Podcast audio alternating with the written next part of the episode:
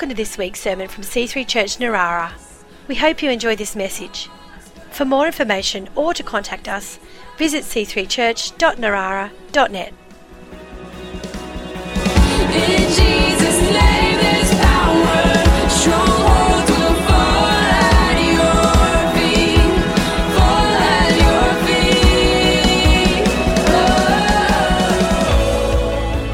feet. Oh. Awesome. Well, we're very excited to be here with you for these 3 days. We've met you, a number of you, all of you who are here early. We had a bit of a chat with some of you, but just to fill you in a little bit about who is this old dude who's come to usurp our pastors, and it's not like that. Joan and I have four daughters, adult daughters, and our second eldest daughter is Sally, who's here, and she's been our Uber driver for this morning, which is very much appreciated. As you can see, Joan is... You've heard of a blue tooth. Well, Joan's got a blue leg, and it's in plaster, which she hopes to get off tomorrow, and that'll make us mobile again a little more. We've got 12 grandkids, 6 boys, 6 girls, and we've had a lot of joy out of our grandkids. All of you ought to look forward to being grandparents. It's the best time in life, and our grandkids are all awesome. Sally's third eldest is Charlie, who is married himself now, but when he was a little boy, they lived next door to us, so we saw a lot of them. And once I was out just chopping some wood and doing some stuff out in the yard, and Charlie came up to talk to me. He probably would have been 6 or 7, I suppose, at that stage. And so he's watching what I'm doing, and he pipes up and he says, "Granddad," he said, If you didn't see me for, say, a week, would you forget what I looked like?" And I said, no, that's not going to happen." And he says, "What about if you didn't see me for 2 weeks? Would you forget me?" And I said, "No, Charlie, I'll never forget you. I'll never leave you or forsake you." And I'm kind of thinking, this is getting there's something funny going on here. Then he said, "What about if you didn't see me for a real, real long time? Would you remember me?" And I said, "Sure, Charlie, I'm not going to forget you." And then it all just went quiet for a minute or two. And he said, "Granddad, knock, knock." And I said, "Who's there?" He said, "Granddad, you've forgotten me already." So he developed a sense of humour very early in life. The thing that I like about what we're going to do here for the next 3 weeks is the restoration, renewal and renewed passion and energy that it's going to put in pastors Chris and Ruth. And I hope that when they come back, you are all over them and telling them how devoted you are to them in this church, because they've done an awesome job. We've known, Joan and I have known Chris since he was in school. So we've done a lot of the journey of life. We've championed the cause of C3 here at Gosford from a distance over many years, and at different times have had connection. We were here for your opening and very excited about getting this property, and now we're back to see how it all operates, and that is pretty exciting. Chris and Ruth came around for coffee the other day, and so I asked Chris, what should I be preaching on? What would you like me to preach about? And he said, "Why don't you just preach about Jesus?" So I thought, that's a pretty radical thought, you know. There's C3, a bit of a cult, preaching about Jesus. Actually, I thought that was awesome. And so I thought, well, we'll just do a particular focus on Jesus, because, you know, Pastor Chris was saying that you've been focusing in on Jesus himself. So I want to talk to you over the next 3 weeks about some of the incredible invitations that Jesus gave. Jesus was a master inviter. and I've got a particular one that I want to talk about today. Maybe during the week you can have a go at guessing what the other invitations would be. If you read through the gospel, you'll find that there are invitations all the way through it. And Jesus' invitations are awesome. I don't know, Prince Harry and Meghan, anybody got their invitations yet? No? You're probably disappointed about that. But if you did, it'd be a pretty compelling invitation. 2 weeks, I think. Is that right? Anyway, there's been a lot of talk about it and I've been ignoring when it is. But the question is, what makes an invitation compelling?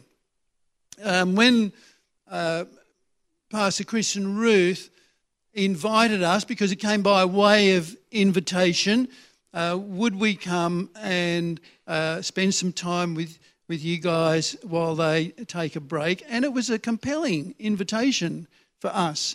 I mean, they didn't put pressure on, but we didn't want to say no because of the history we've got with them, because of our trust and esteem for them and so on. We just didn't want to say no. And some invitations are like that. When you get them, you just can't say no. Everybody know what I'm talking about. Those are other invitations that you get, and immediately you get the invitation, you're already trying to figure out what else you can have on that time. And there's been we've all had a few invitations like that. So what makes an invitation that compelling? This is a very interesting question, I think, because Jesus was so locked into invitations, which he right through his 3 years of ministry, and many of them, that if we are going to be like Christ, we've also got to get to be good inviters. Is that right?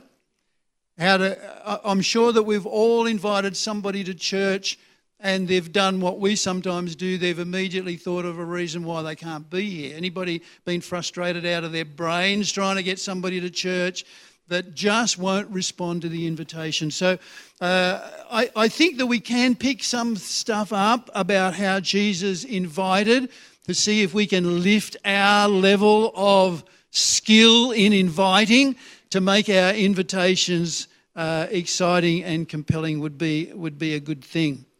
I do know this, that whether an invitation is compelling or not, I just wrote down a couple of things that will impact on that. Number one is who's doing the inviting.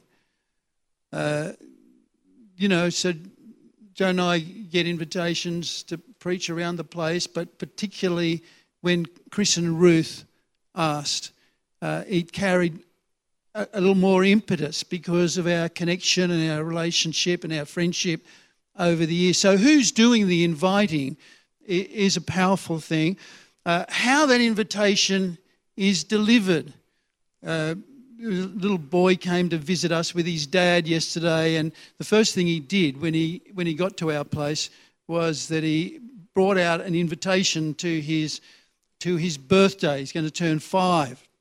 He was so proud of his invitation. It had all been hand-lettered and so on. So sometimes how the invitation is given can be very powerful. The way in which it's presented, the desirability of what is offered, or we're being invited to something, but do we really want it? Is this, we run through this little what's in it for me scenario, and we think, yes, I want to do that, and then how personal it is. Sometimes people will make an announcement, and you're all invited, and it kind of loses something compared to your name being on it, and I really want you there. And the thing is, with Jesus' invitations, they all had that personal touch. Even his whosoever invitations had a personal touch on them. That's why we respond to them. You know, the John 3:16, for whoever believes in him. We love to put our own names in there. If John will respond, then he will have everlasting life, to make it compelling. So here's our invitation today. It's in Matthew chapter 11 and verse 28. You can turn your Bible or it'll come up on the screen, I think. This is from the New Living Translation. Then I want to read this again from the Message. Then Jesus said, you'll have to read back to what Jesus is talking about. But he's talking to a crowd. Just let me fill you in and we'll read the scripture. This crowd was a composite crowd. It had Pharisees, probably Sadducees, a few religious leaders, had some political leaders there. It had there's a bunch of people.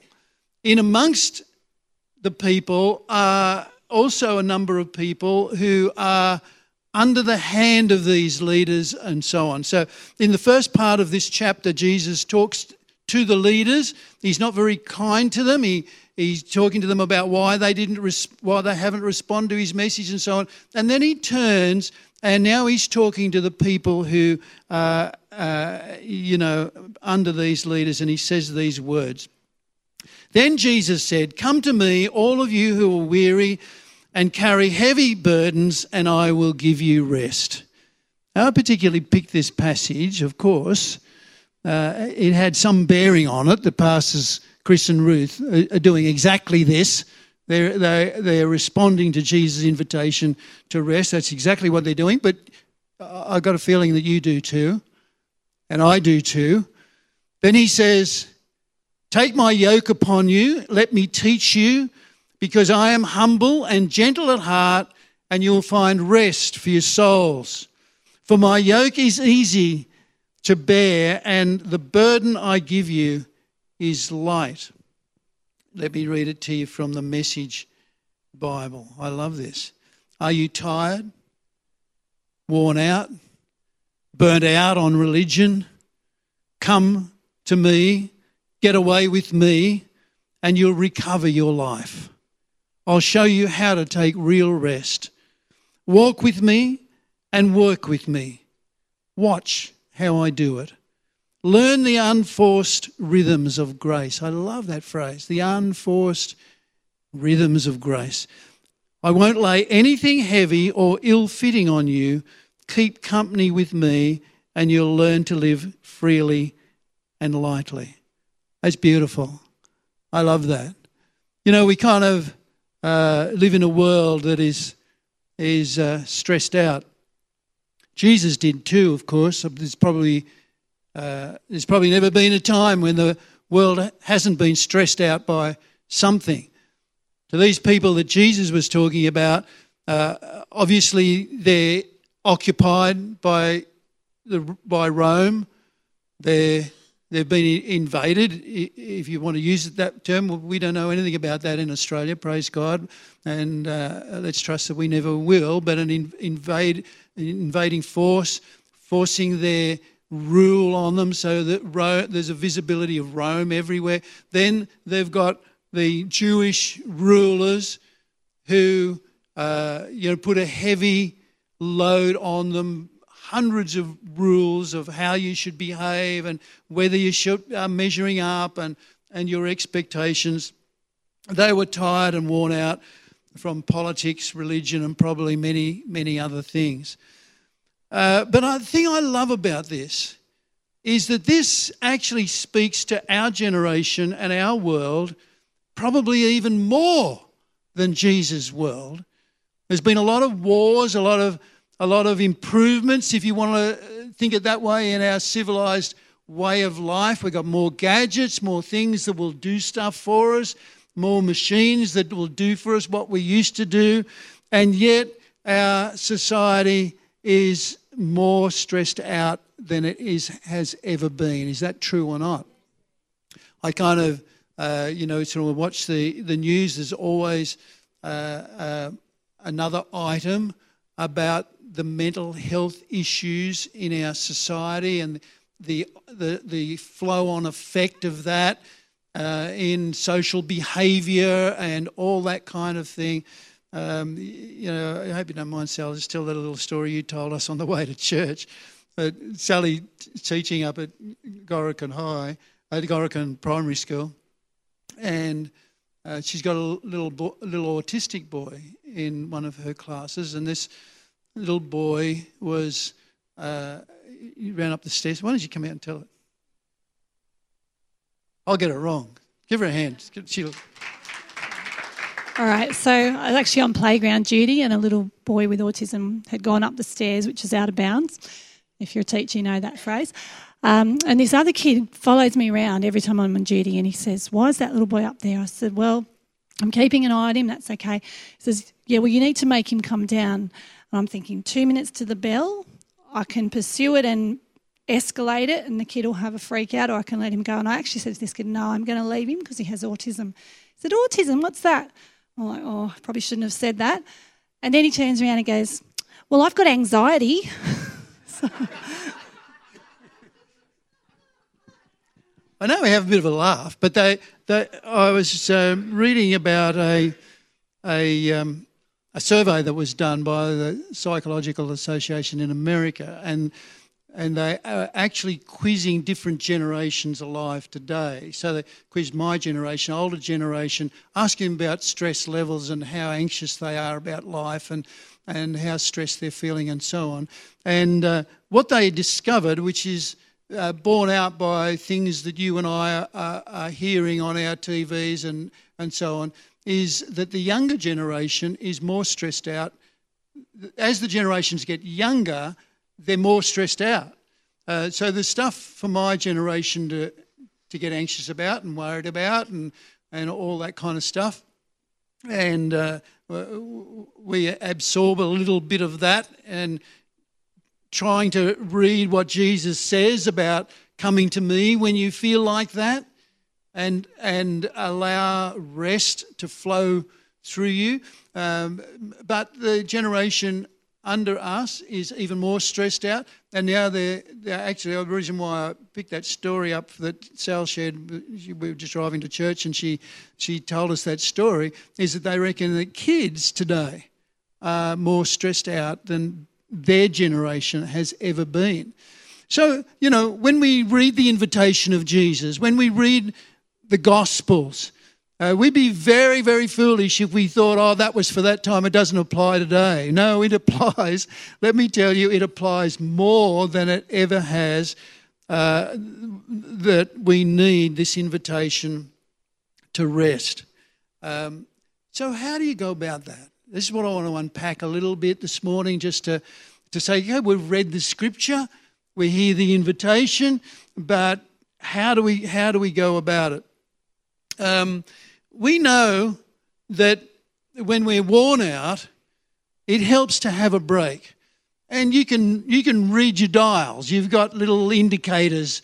On sometimes it will come in irritability. Sometimes it'll come in wanting to withdraw. Sometimes it'll come with just the can't be bothered response to life, and we want to sit it out a little bit, and we can feel that thing coming on our lives, which is an indication that we've pushed too hard, too long, and we need to have a break. We're worn out. And as I was getting this, just preparing for this and praying about it and just asking the Holy Spirit how we can actually grab hold of some of these truths here this morning, it just dawned on me that one of the antonyms of rest is restless. And restless is not fatigued, it's not being worn out, it's being wound up, is restless. And we live, it suddenly dawned on me that, yes, sometimes we're physically tired. Sometimes we've gone too hard, too long, and we just need to down tools and have the break. But there's another aspect that's happening in our lives as well that is actually producing a restlessness in us. So that even when we go to bed, there's insomnia is out there because our minds are racing and we feel so wound up about stuff, and it's not about just about being worn out, but sometimes it is about being wound up, and we need to actually disconnect from that. So rest is, it's more than sleep, it's more than recreation. These things will help. It's more than just escapism. One of the things that I notice is that we live, I think, in the most entertained generation that this planet has ever seen. There's football on every night of the week, praise God. If you're into that, if you want to watch movies, you can Netflix, you can binge watch until you're square-eyed, and we can entertain, and it's escapism. And it is actually not producing a more relaxed me, and it's not producing a more relaxed us. It's actually winding us up and leaving us frustrated. When the escapism stops and we're ready to face reality again, we're not prepared for it. And so what Jesus says is absolutely true. Actually, rest is more than just inactivity as well. Sometimes you can do the down tools thing and stop everything, and you can actually get tired doing nothing. Have you noticed that? And so there are different ways in which we expend our energy and get to this point where Jesus is saying, you guys look so worn out and so burdened, why don't you come to me and live life differently? And it is, I was thinking just about how this thing works, and I believe that we actually need rest on three different levels, and I want to share these three levels with you, and maybe this will help some of us here this morning. The first level is our physical rest. If you expend a lot of energy doing a practical task, you will get tired, and the solution for that is been instituted by God, and it's called Sabbath rest. It means 1/7 of your life. You know, you can break it down to the Sabbath, the day, the one day of the week, but I kind of think it is a bigger principle than that. I think if you say 1/6 of my life, I ought to be actually active and energetic, doing practical things. 1/7, I need to chill out and put the stuff down and stop doing it.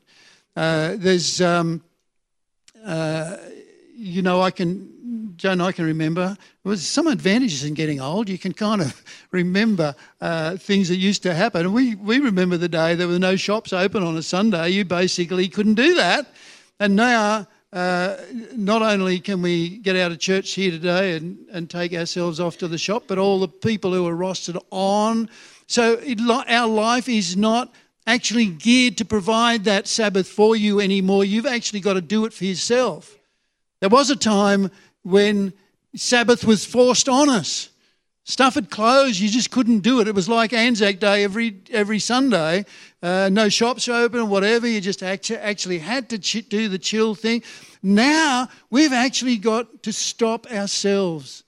And the more pressure that comes on, I can remember different times in our lives we've been renovating or doing something that had some kind of deadline, and we would do the all-night thing and put in the extra hour. We just got to get it finished. We just got to get it finished. At the end of it, you're absolutely wiped, but you've done the thing.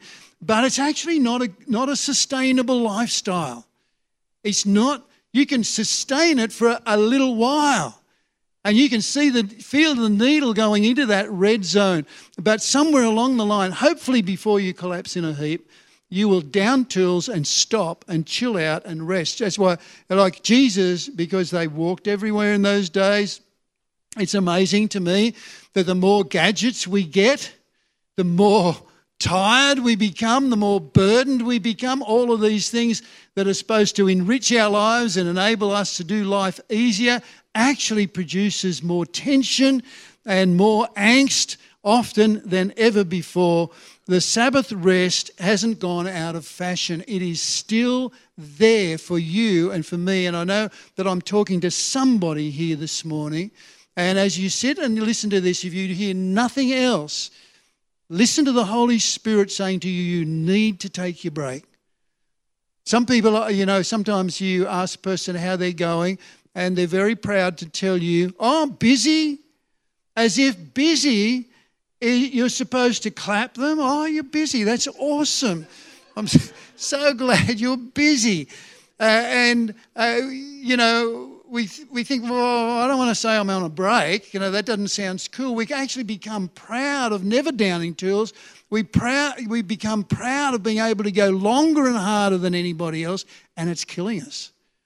And so I just put that out to you. There's more to come because I want to talk some other aspects of rest as well. But physical rest you will only get replenishing if you stop doing what you're doing.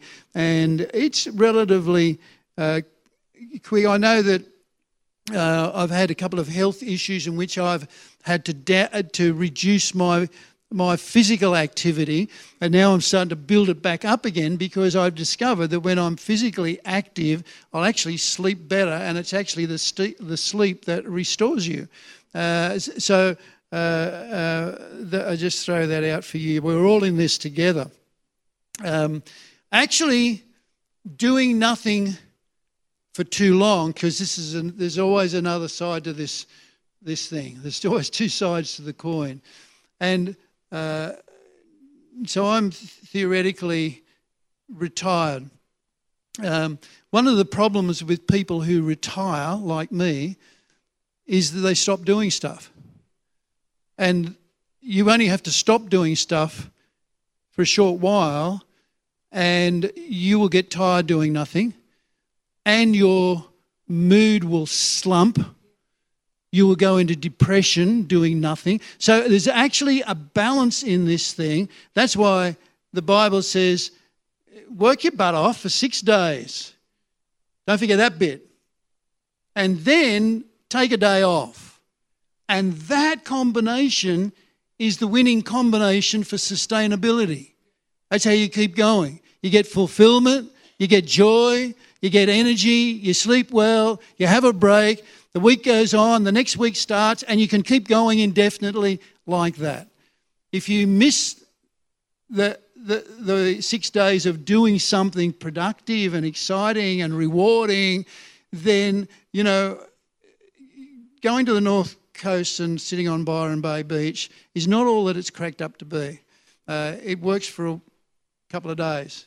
That's not a lifestyle. It's not a sustainable lifestyle. And if you go up there, you'll find plenty of people who've chosen that lifestyle, and it actually hasn't resulted in a sustainable, productive, stress-free life as much as you think it would. Joan's had her leg in the cast now for 6 weeks. It's been killing me. I've been doing washing. I've been cooking. Had the vacuum out. I can hardly wait for tomorrow. Bring on, Lord Jesus, please. But we know, because she hasn't been walking, that she'll need to exercise that leg. And that's what happens when if we do the all or nothing and we work ourselves to a standstill, then we stop completely. You actually lose your capacity. And that's one of the reasons why we're so overjoyed to be with you guys for 3 weeks, because I want to still play a part in the kingdom as much as anything else. You know, you've got to actually keep going.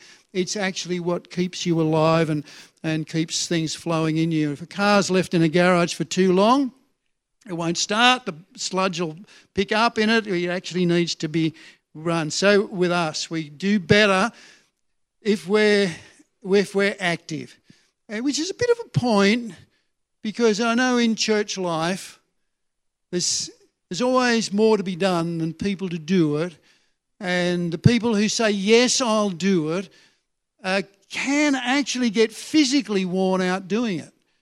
But the worst thing you can do, I know people say, well, I'll have a break. Well, that's good, but don't have a permanent break. I've seen people go hard at it, in church life, doing their best, serving and expending a lot of energy, then suddenly it'll snap, they'll have a break, but they actually never get back into it, and their spiritual life starts to decline. So don't let that happen. So physical rest. The second thing I want to talk about, and this is probably more important, is soul rest, because Jesus said that if you come to me, you'll find rest for your soul. He doesn't say rest for your body. He specifically zeroes in on soul rest. So I just want to talk a little bit about what is soul rest. We kind of get the physical rest, and hopefully we've covered that enough.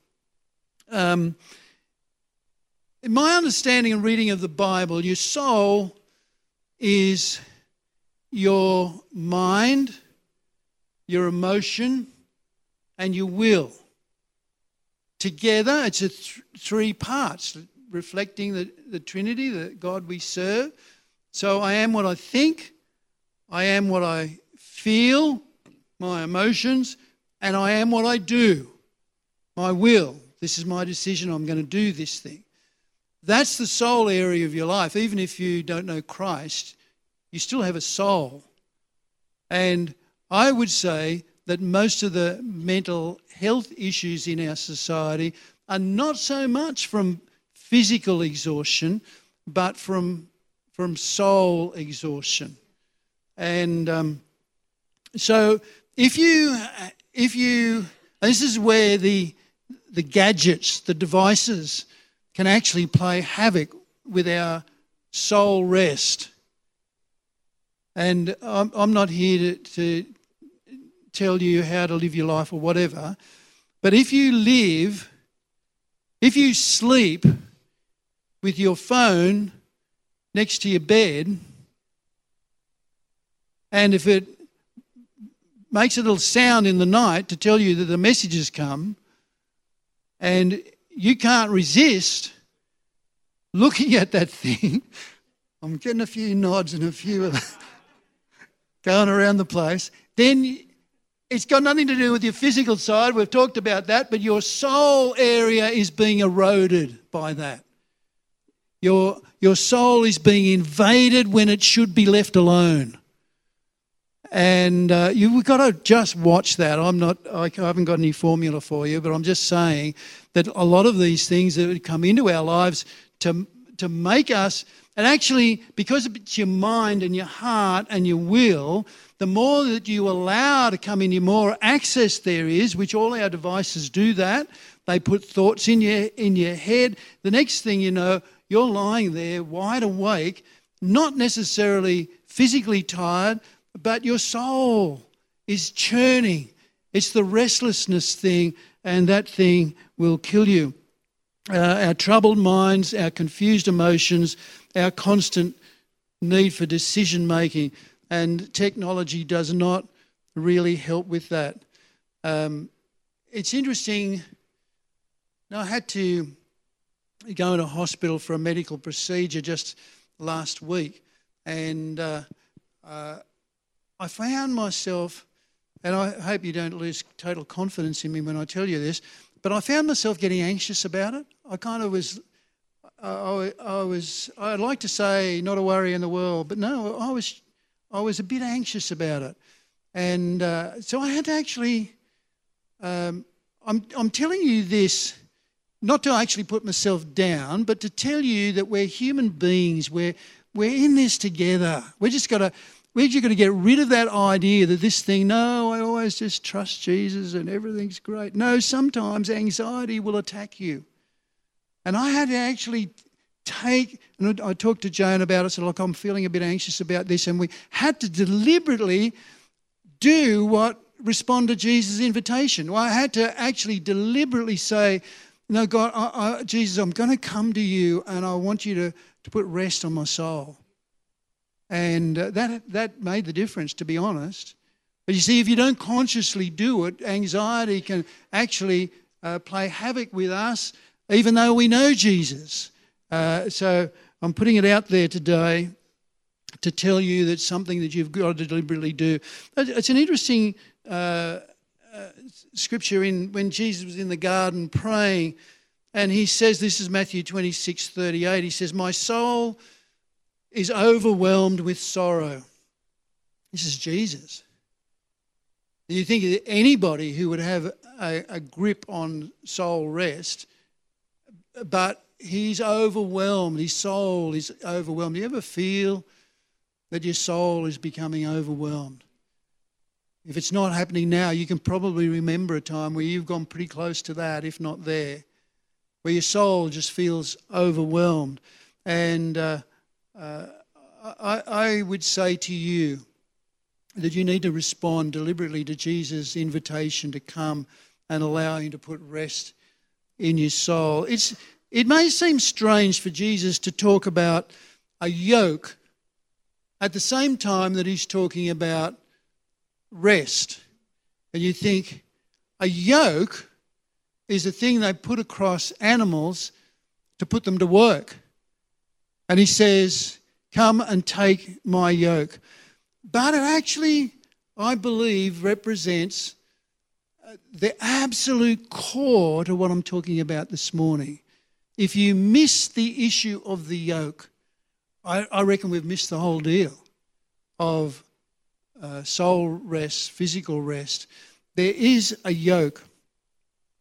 I would say, and I'm just trying to, you may see this, you know, use different words around it, but I would say the yoke represents demands and expectations in life. It's not like we don't have a yoke. Let me tell you, you have a yoke. It's demands and expectations on your life. It may be from your job. It may be from those closest to you. If you're a parent, it may be from your kids. If you're a kid, it's probably from your parents. There are demands and there are expectations. They represent the yoke over our lives. It's the things that drive us to produce, to do stuff. And sometimes, even when we think that we're going to escape the yoke of somebody else and we're going to quit that job, I'm over that boss, he's too demanding, he expects too much from me or whatever, and sometimes that can happen in church life as well. Can't do it anymore, the demands are too high, and we get rid of that yoke. We actually put yokes on ourselves. And sometimes the demands we put on ourselves and the expectations we put on ourselves are the worst possible yokes. And we're struggling under this thing of trying to perform, trying to meet people's expectations, trying to meet my own expectations, sort of putting my head in my hands, disappointed that I didn't meet my own expectations and so on. That is a yoke. So Jesus comes along and he says, take my yoke. There's a distinction. Jesus' yoke is not your yoke and it's not your boss's yoke. It's nobody else's yoke. It's his yoke. And the thing about his yoke is that it produces sustainability in your life. You can stay eternally able to keep going and to keep producing amazing things out of your life if you will take Jesus' yoke. See, he doesn't say, come to me and I will give you rest and you can do nothing for the rest of your life. How rewarding would that be? He knows that we would hate that.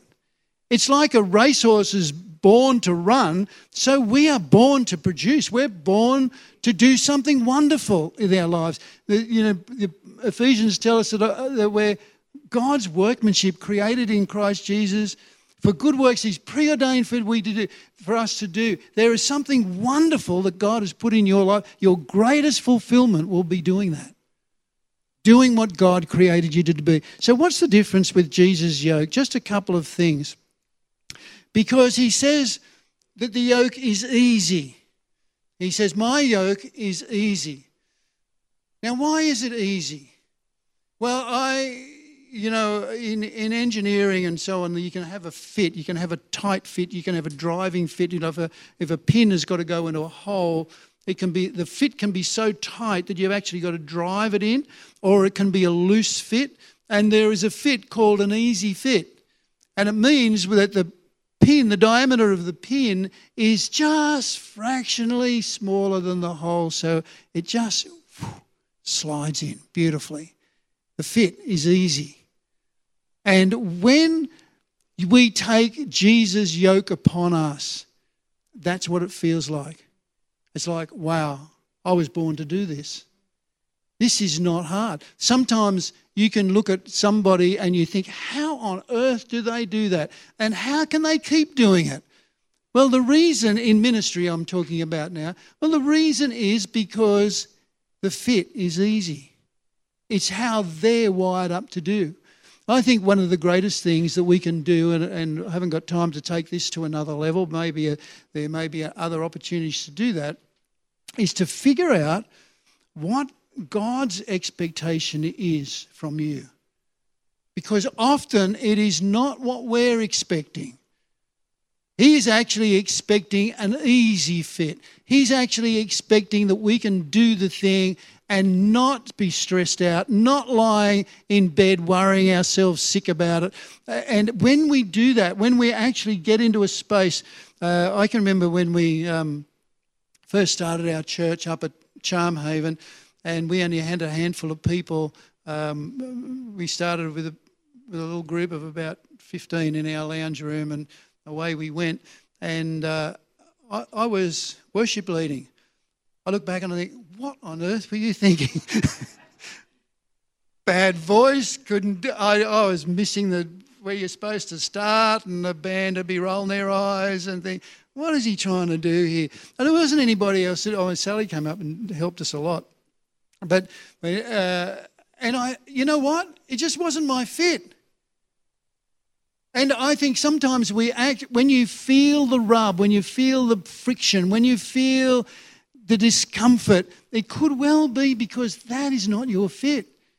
You actually need to find out what your fit is, because then it will be sustainable. It's his yoke. So it's easy and it's light, he says. My yoke is easy and burden is light. And the reason why it's light is that the yoke goes over two animals and they halve the load. So when we get yoked with Jesus, the load, the burden is halved. We've got him alongside us, and it actually makes all the difference. Doesn't mean that we don't do anything, but we're yoked to him. It is the best way to live life. It's the best way to reduce stress. It is actually the most productive way to live life, because you discover that stuff's flowing out of you that you didn't even know was in there because you're doing it with Christ. It is the way we do it to keep soul rest. 1 Peter chapter 5:7, when you do it that way and you lie down at night, you can pray this prayer. 1 Peter 5:7, give all your worries and cares to God, for he cares for you. And you can find rest for your soul. Just to conclude, I just want to talk a little bit about spirit rest. Physical rest, soul rest, spirit rest. Spirit rest is when you have your sin forgiven, when there's no weight of sin on you. A lot of people don't understand where this is coming from. Some people might call it guilt, the weight of guilt. It's just an awareness that there's stuff in your life that needs to be forgiven. You don't know before you know Christ, you don't know. People fish everywhere trying to do it. And they'll do meditation, they'll go to all sorts of weird people trying to lift this load of feeling like I'm missing the mark. It actually comes through laying down everything. It doesn't come by what you do, but by putting your trust. That's why the book of Hebrews talks about entering into the rest of God. The rest of God is knowing that your sin is forgiven. And I know some of you, I don't know a lot of you. I don't know, there are people here this morning who of all the things that I've said, this is the crucial thing, your relationship with God himself.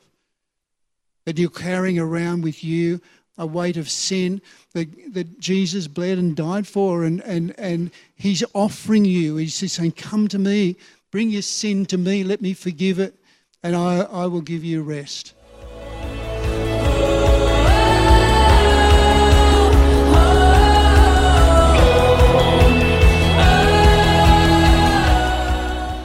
We hope you've enjoyed this week's sermon.